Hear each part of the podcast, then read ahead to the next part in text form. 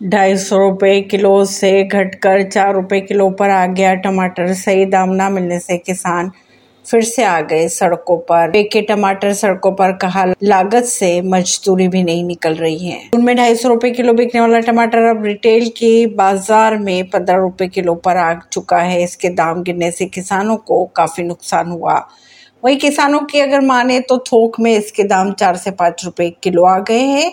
किसानों का कहना है कि लागत, भाड़ा और मजदूरी भी नहीं निकल पा रही है, इसलिए किसान मंडी ना जाने वाले टमाटर को वहीं फेंक रहे हैं।